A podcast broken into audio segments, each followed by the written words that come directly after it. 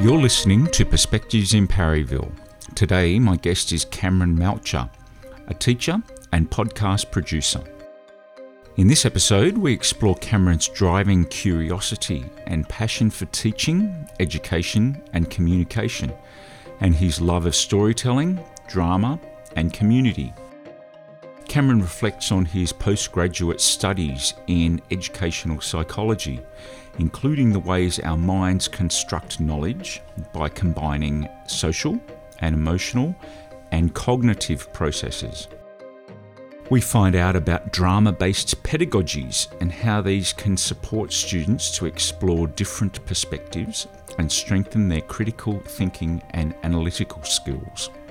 We explore teaching as a multifaceted and contextually dependent practice that benefits from continuous and multiple perspectives, and how these often help teachers frame their thinking and practice.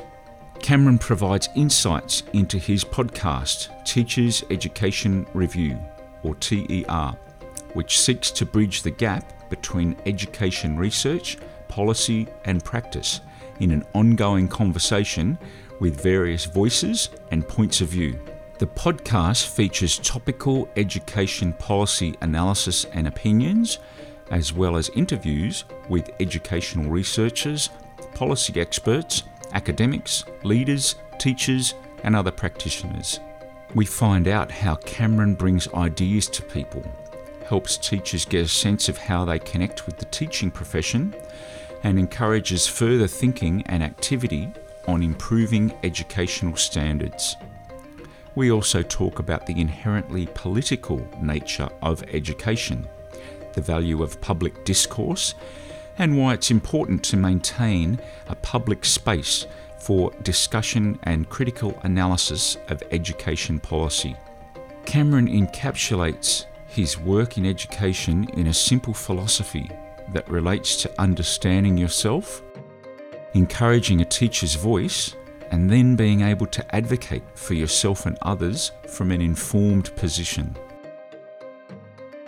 Here's my conversation with Cameron Malcher. So, thanks for joining us, Cameron. Nice to see you again. Oh, great to be here. Thanks, Mark. So, we, I want to get up to speed with how, how did we get to this point in time? You know, so if you could just let us know what you did in your either your schooling or your university studies.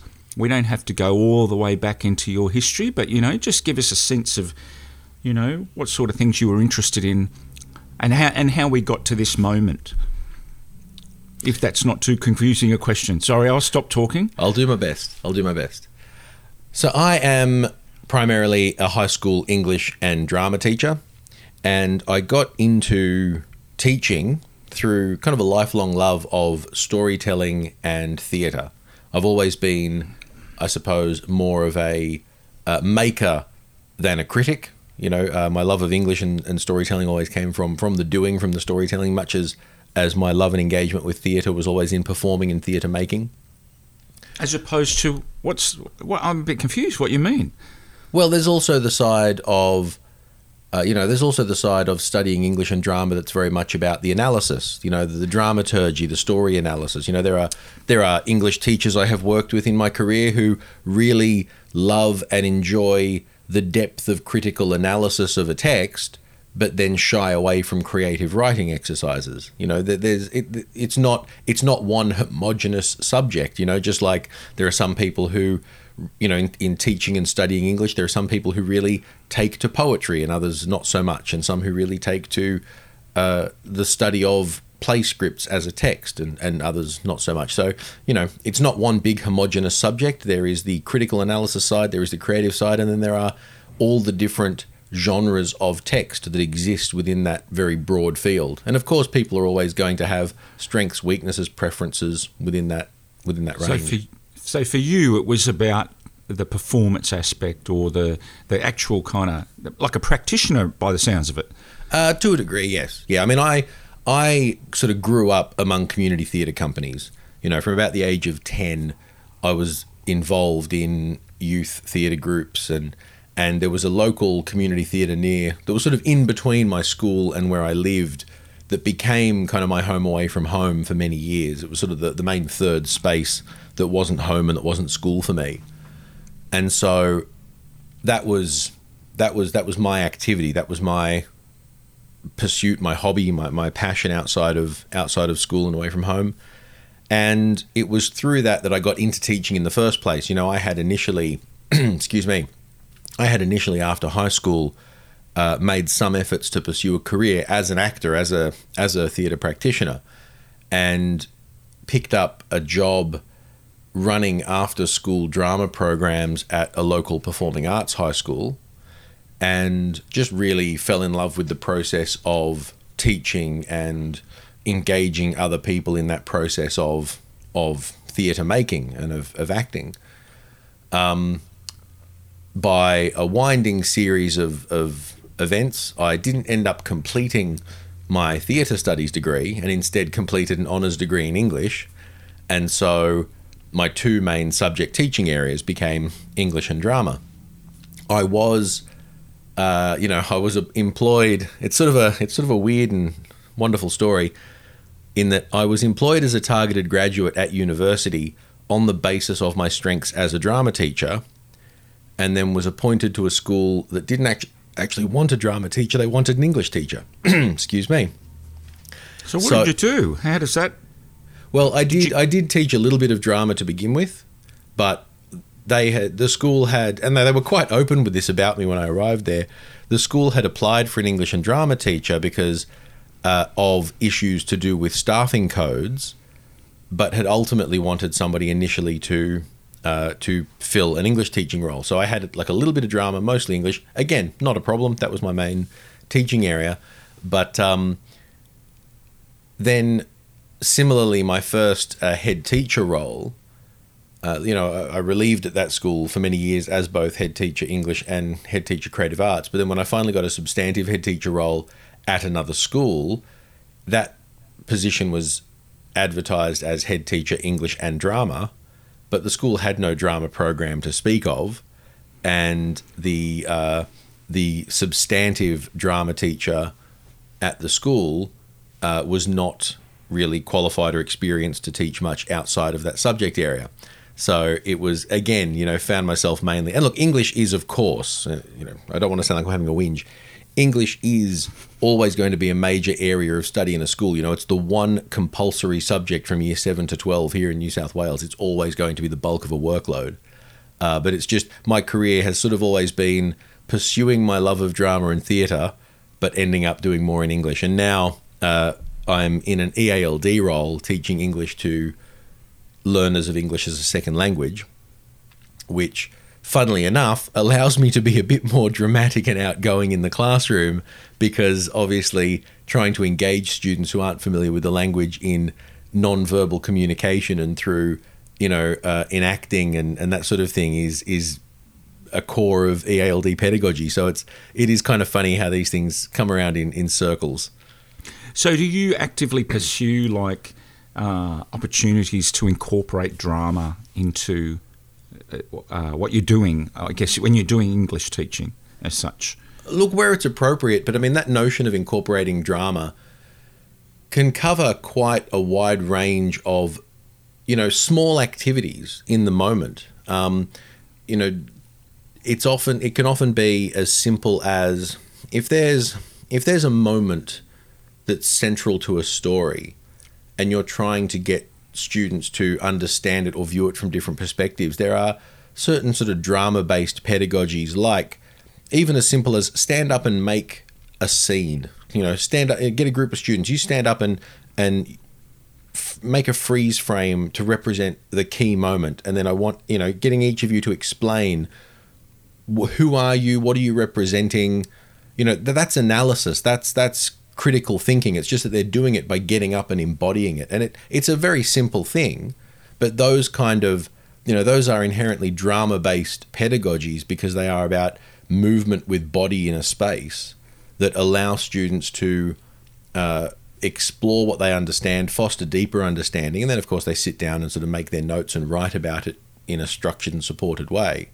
So there's always been an opportunity to incorporate those kind of practices in the teaching of other subjects. It's just a matter of uh, looking for those opportunities when they present themselves and knowing So- how to strike the balance, of course. So then, um, then what happened? I guess it's kind of you, you're kind of off on your your teaching career, or you know, after you've graduated, you've sort of done a few teaching gigs, but then what what else? there's a gap, there's a gap, I guess, between then and where we are at this point.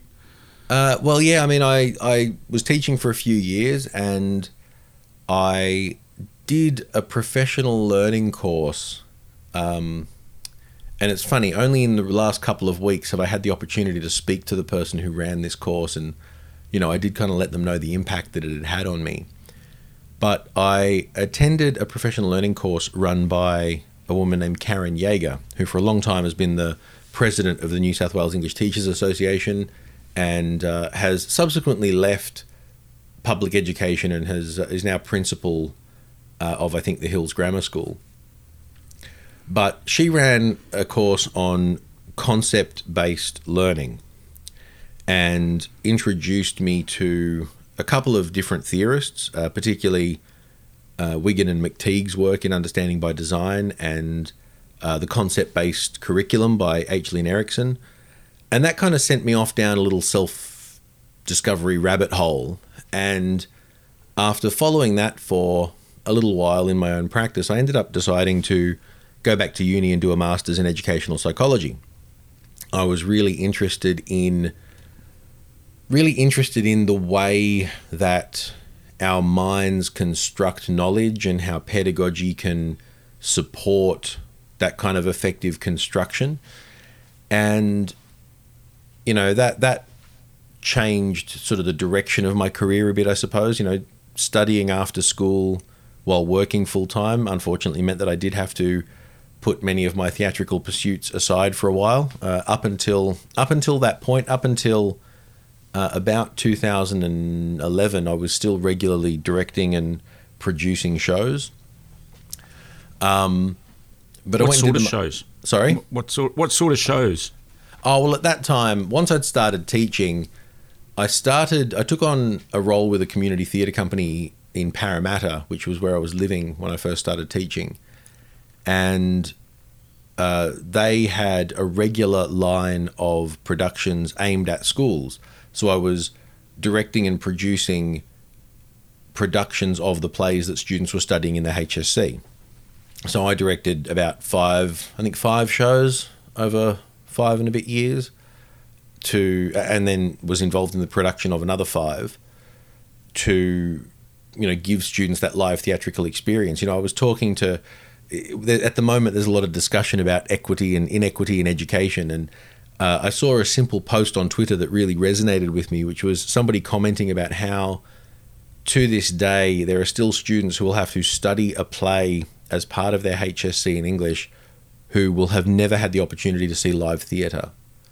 And obviously, living in Parramatta is not, you know, we're not talking about rural parts of New South Wales, but it it is a motivation for me that kept me going in community theatre for a long time, you know, to provide those theatrical experiences and, you know, to try and do the best job I could, I suppose. I mean, I think everybody, I think everybody who goes into, you know, the effort and time it takes to put on a theatrical production wants to go into it with the best intentions and putting in the best effort they can.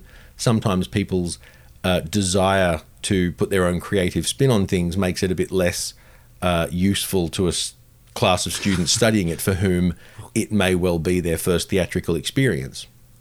And that's and that's you know not a criticism, just a comment, and it applies to community theatre all the way up to the most established professional companies. So were you you had to kind of put some of that on hold by the sounds of it when you went and did your masters, like the postgraduate study. Yeah, that's in right. Conceptual. Um, I was still a bit confused. What what exactly what is the what was that P, professional development moment that led to your decision?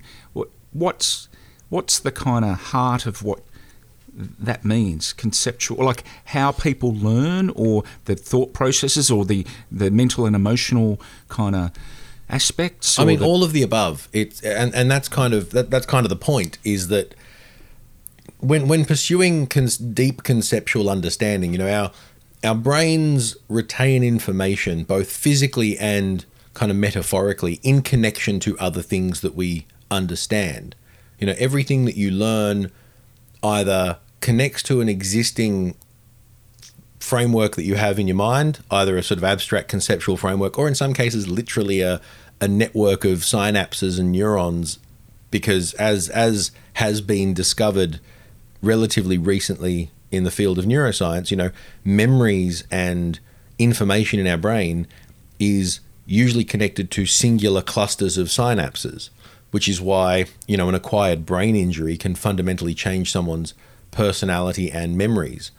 Um, and so when you are teaching for conceptual understanding, it's about making those connections more explicit, about building all of the knowledge around a core concept and a core abstract concept so that a it's more connected. B it has a relationship to other things which in makes it more likely that students are going to remember it. It uh, reduces you know when something's more familiar when something has a connection it reduces the anxiety of new information you know? It's both it's both the social and emotional side of learning and the, the conceptual cognitive side of learning.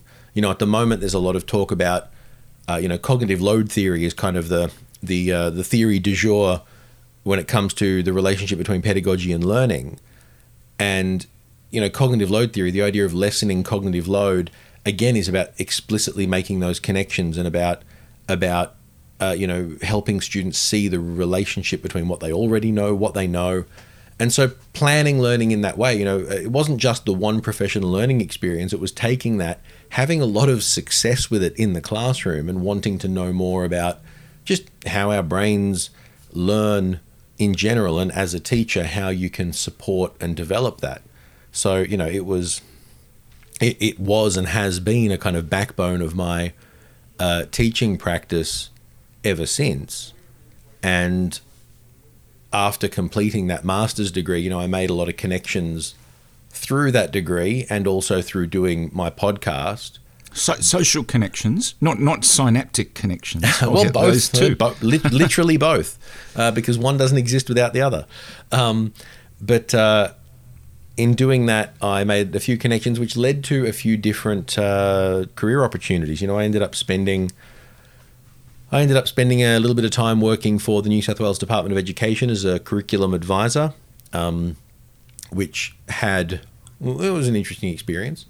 Um, I had also been quite involved in uh, union activity um, as a you know kid from a working class background. I suppose I um I had a lot of sympathy with what what unions were, were trying to do in education, and that led to me spending a bit of time working in media and communications for the New South Wales Teachers Federation, and then uh, again through sort of connections I made in the through the podcast and through some of my studies, I ended up working for Victoria University for a couple of years, or not quite two years, uh, working for a program there called Avid Australia, which was effectively a professional learning and school improvement program.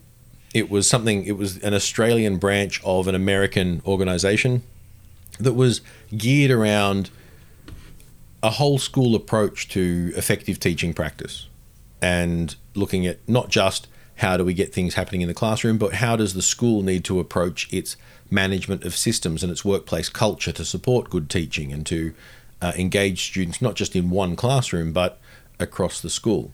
And so I spent a couple of years doing that kind of work.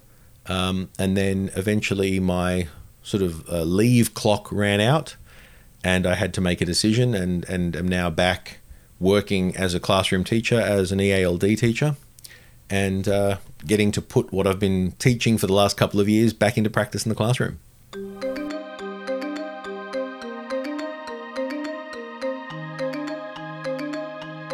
You're listening to Perspectives in Parryville.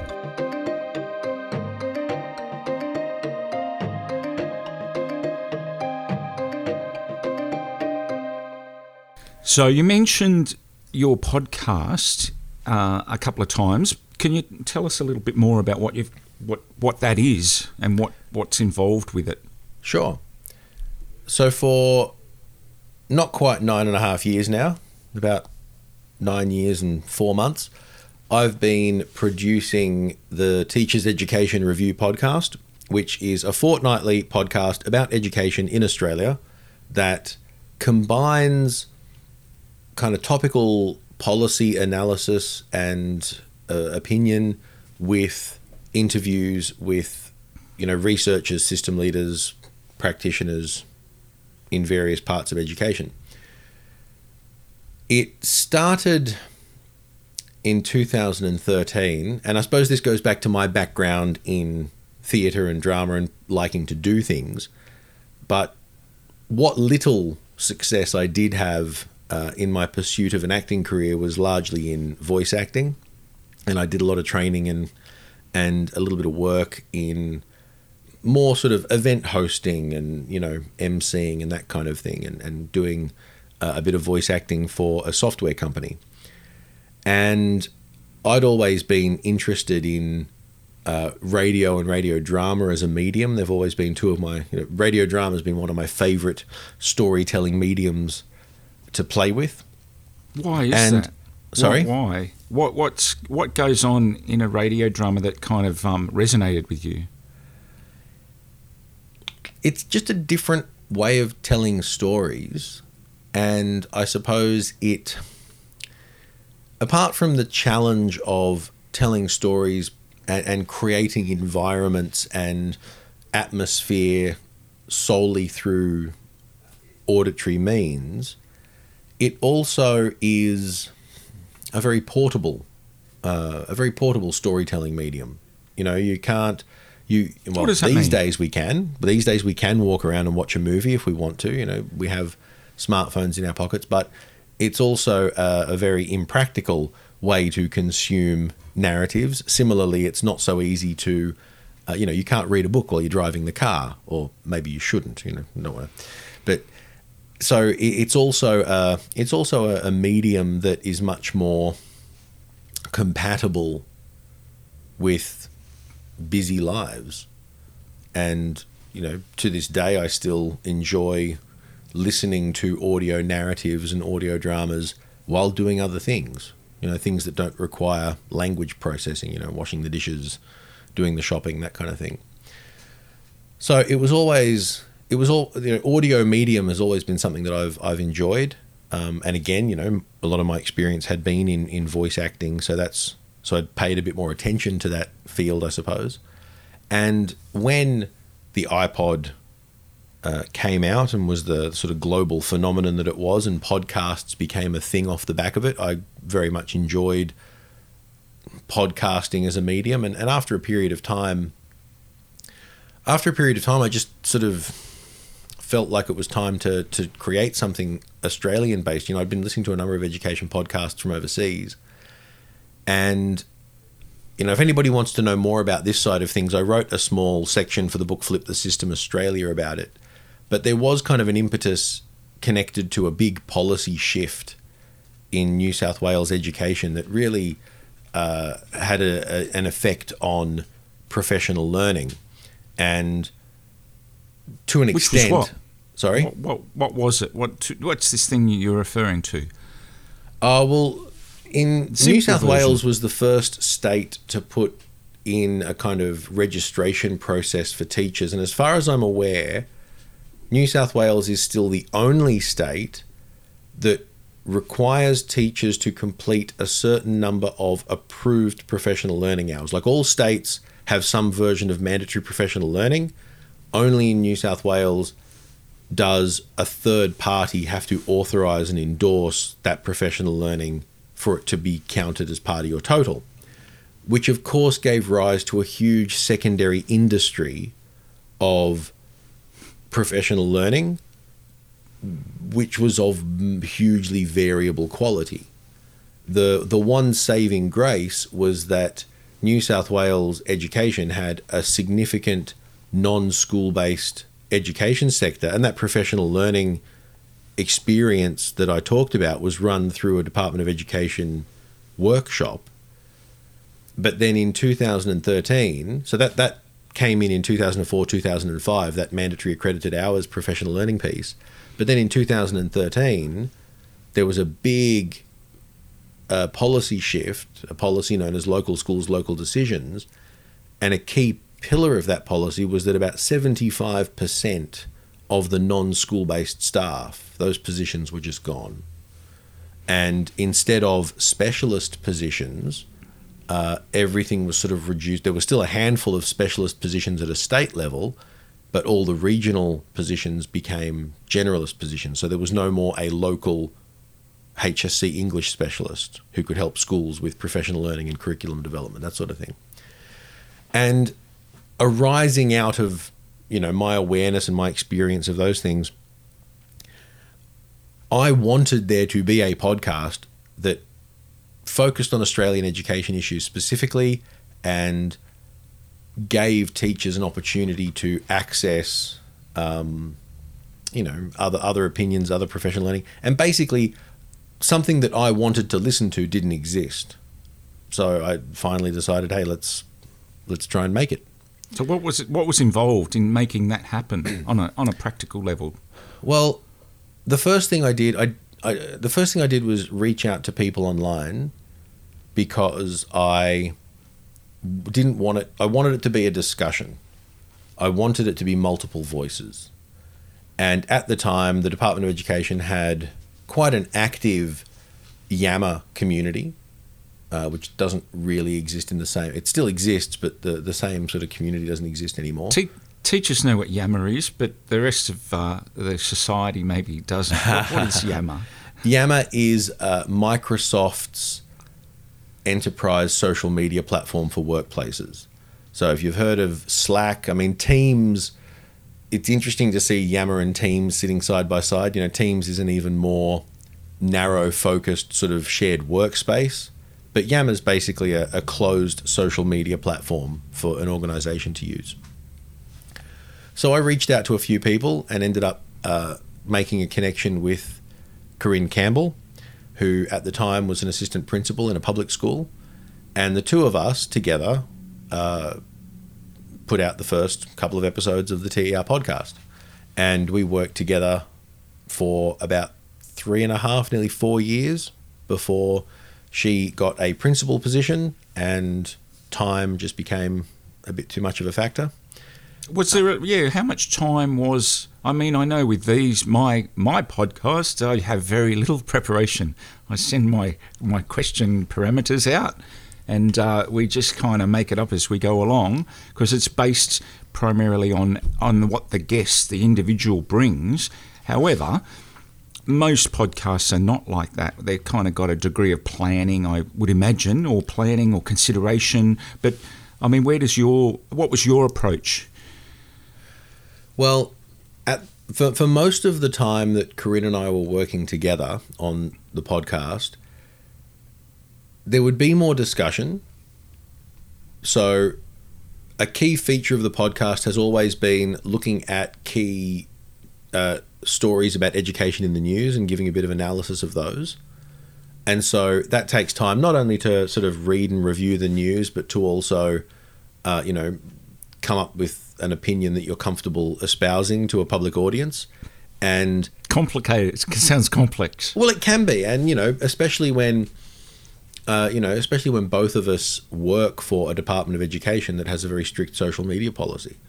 So, although it didn't back then, um, the social media policy uh, used to be much more, I wouldn't say laissez faire, but it used to be much more forgiving. Uh, that was changed a few years ago to a policy that has much, much uh, clear parameters and much more um, tighter regulations and expectations.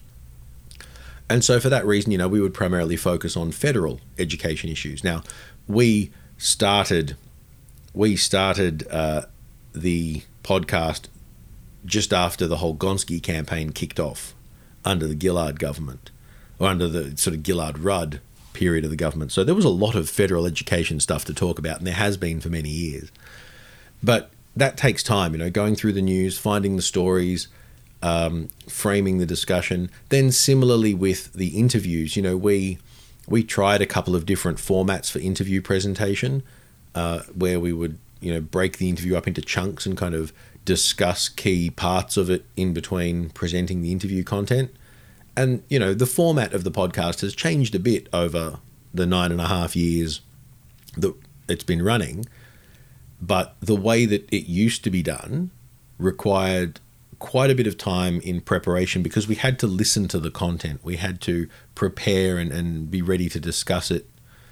Uh, and also, it meant finding time to record. You know, recording. Yeah. a- How how did you used to? Because we're in a platform, or uh, well, I say the name of it. It's, Riverside. Yeah, it's the what I use at the moment. Yep.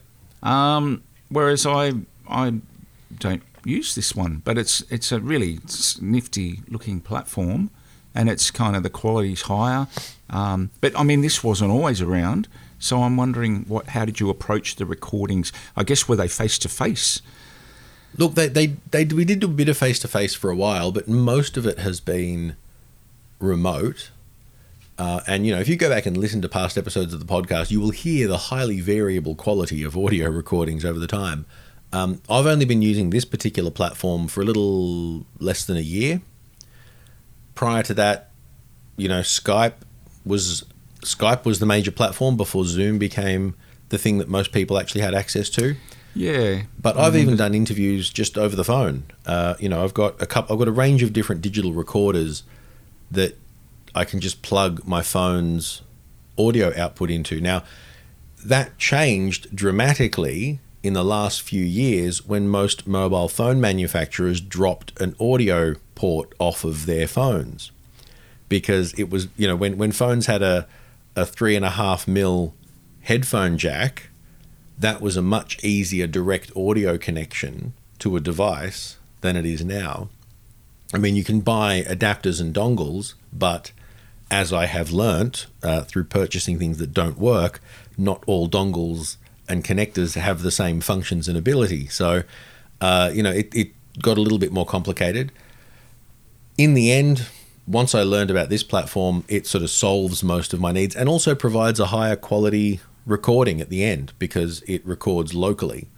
Whereas in the past, I would be recording my end of a Skype call or I'd be recording my end of a phone call, and it has that compressed over the phone quality that's just really obvious. This this platform at least gives a, a rounder tone. You know, one thing I used to get uh, people to do, if possible, was use their smartphone or a tablet to record their end of the conversation live, and then I'd mix those two together.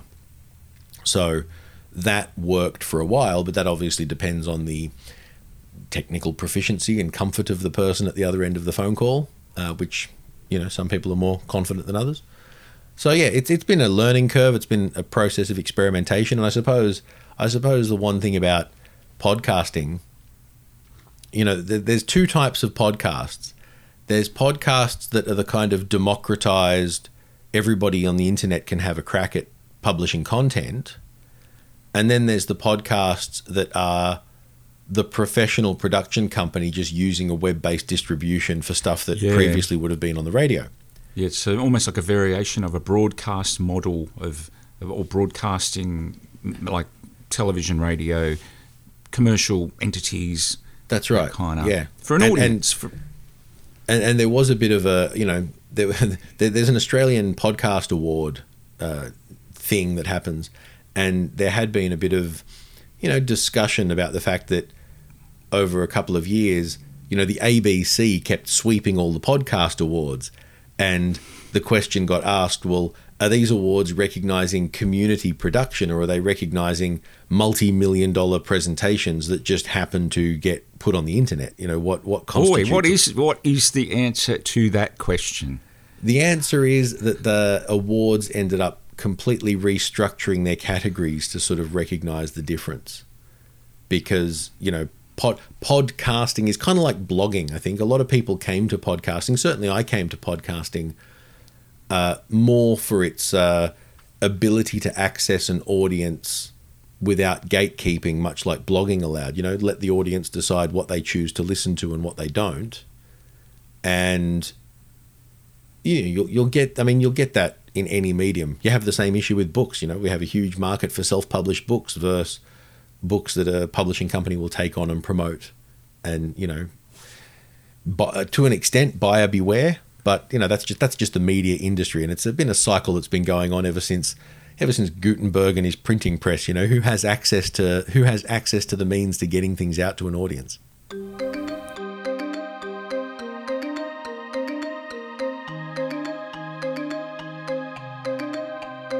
You're listening to Perspectives in Parryville.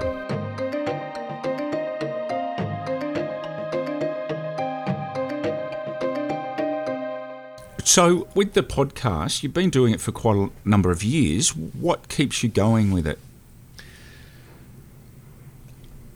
A couple of things keep me going. The first is I still see value in the original purpose that the podcast was created for. You know, it was it was intended to be a way to, uh, you know, create something of, that people find valuable, and you know what little podcasting is kind of a one way medium, so it doesn't invite as much feedback as say more interactive things on online or on social media. But what feedback I have received is is generally quite positive. You know, people find value in the the fortnightly interviews and and even in just hearing a different perspective about policy issues in education sometimes. And also, we've been very lucky to have regular contributors that aren't just, you know, myself, Corinne, and the guests. You know, for a long time, we've hosted segments from third party contributors who bring their own different perspectives and ideas. So it's always, I suppose, the fact that the podcast has always been a little bit of a little bit of a, a mixed bag of ideas for education and not just here's what one person thinks. Why is, uh, why is that valuable? Because I mean, education is a multifaceted endeavor. You know, one person's voice.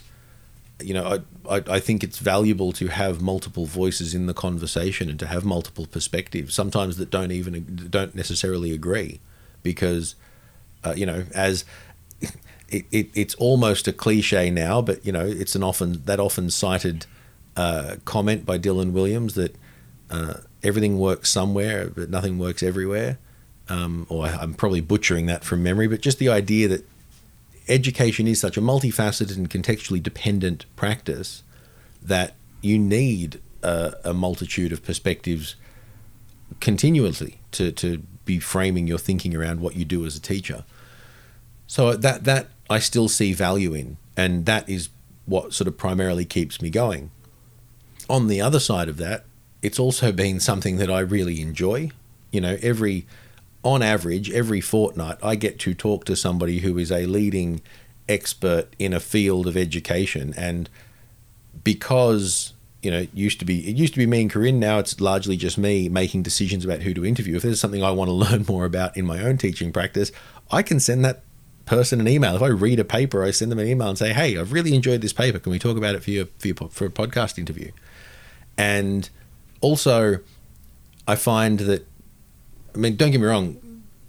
There are there are now dozens of Australian education podcasts, at least a dozen that I could probably name off the top of my head. You know, the, the field has exploded in the, the nearly 10 years I've been doing this. But that is still not enough for all the people out there doing work and research. You know, education is a field that we talk I talked about gatekeepers before. And one of the worst gatekeepers for education discourse is commercial media. They get to decide what stories get told, what research makes it into the public domain.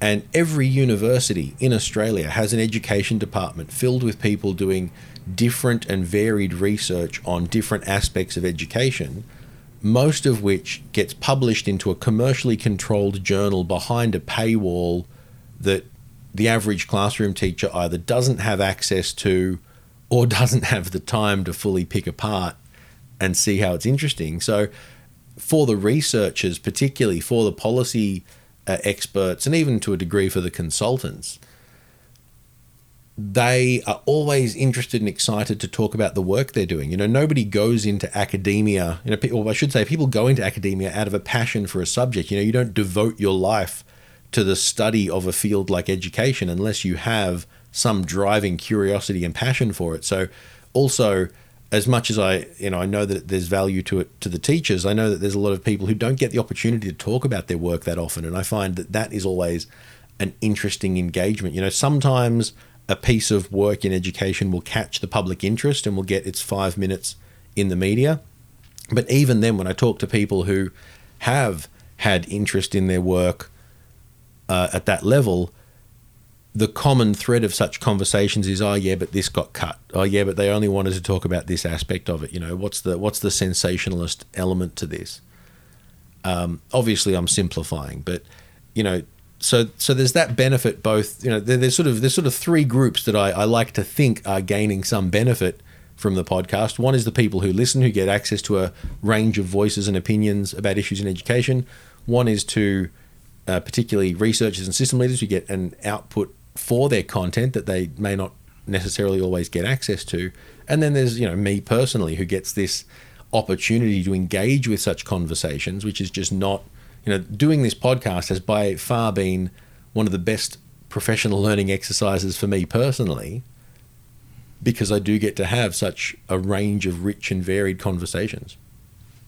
But the other thing that keeps me going, and uh, you know, this this is where this is where you know, as I said before, I have to be aware of, of my status uh, working for a particular education employer.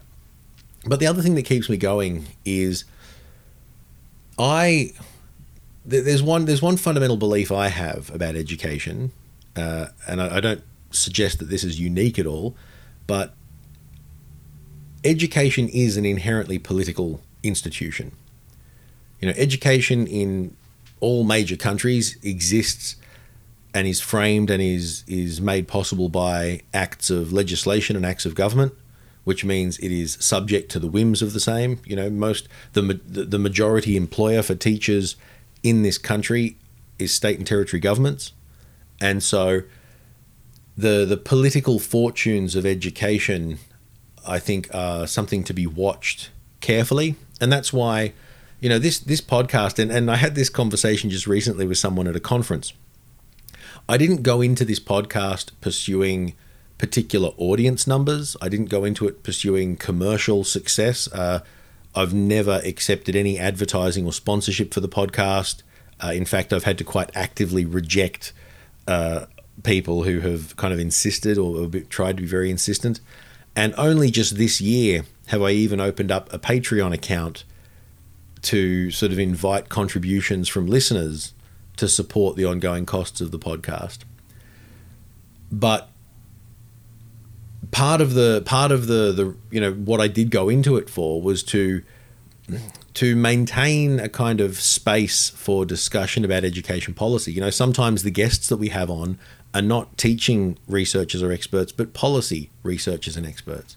And you know, the the, the tagline for the podcast is bridging the gap between research, policy, and practice, because all of those things, all of those things have a big impact on on teachers and their education. And I suppose I I always want to maintain a space for that kind of critical analysis because you know again I'm, I'm speaking in kind of you know obvious observations but education has just become ever more politicized uh, over the last decade or well, so. Maybe maybe maybe obvious for some people, but other people that are not maybe people that are not teachers. They they maybe don't appreciate all of this, or they you know they're parents, but they're kind of coming from that perspective. But I guess it's I, when you were saying about the researchers in universities, I'm not sure. I'm not convinced that the the kind of general parent who eh, isn't a teacher would appreciate that there's ongoing uh, research all the time that, that taps into what their their students are experiencing potentially, and so yeah, I guess absolutely. it's kind of and and it's and it's the political force behind it. It's, it's the combination of of the media and the political force that sort of makes the decision about what gets through to the public discourse and and keeping an eye on that and I suppose giving myself a justification to stay on top of it and to be aware of it is something that keeps me going with the podcast. I mean, you know, a really good example, obviously there might be a bit, a bit of a gap in time between when we're recording this and when this episode goes online.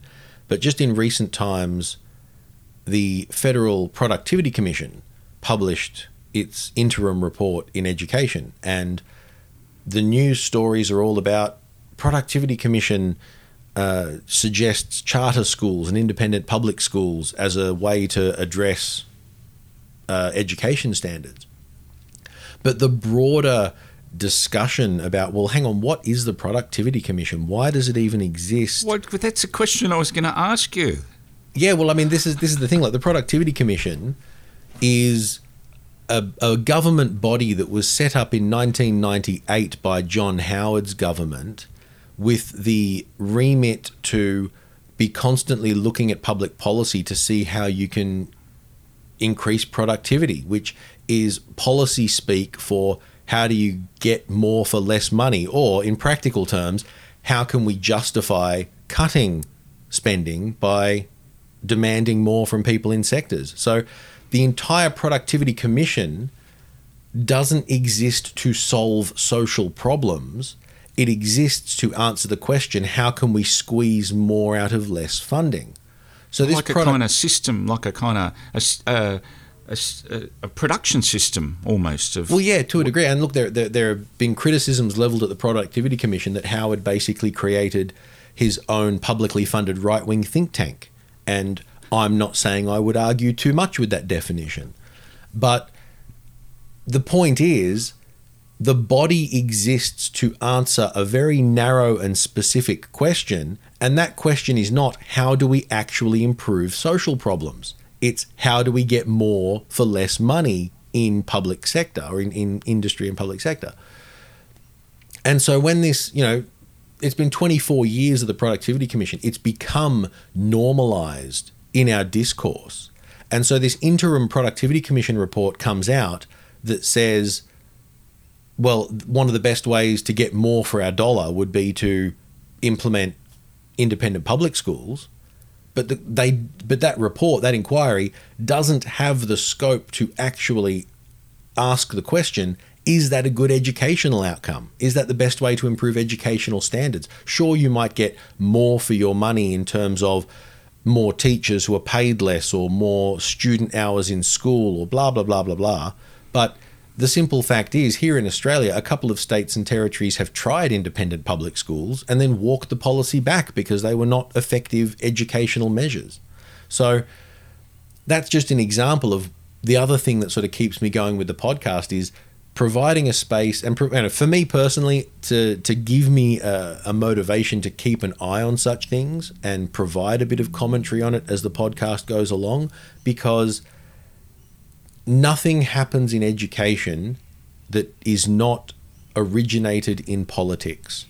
And as our politics get more tribalistic and more divisive, and as you know, I mean, we've, we've reached a point in the world where we have uh, scientific, uh, not scientific bodies, but where we have we have groups of experts in public policy analysis and science. You know, it's coming particularly from uh, aspects of environmental science as well, literally asking the question is like this capitalist society we've created the underlying problem that needs to be addressed. And we've also got political parties who are pursuing capitalism in its unfettered form without little regard for, you know, some of the biggest, for example, some of the biggest climate change deniers in our society are politicians because they have a different agenda. So, you know, I realize I'm touching on a lot of very big picture, potentially they controversial are, kind of uh, topics. Are very big controversial areas, yes. But but the point is that is that is the world we live in and those are the politics influencing education. And that is that is another thing that keeps me going with the podcast is as I said to to provide me with a prompt to keep up to date, to pay attention to what's happening and to try and provide a little bit more measured commentary than maybe I've, I've given in the last 10 minutes. But to, to keep that somewhere in, in the mind of people who listen to the podcast, because the future of education and whatever function it plays in our society is governed by the politics of the day. And where we are now is not the result of the last election, it's the result of four elections ago.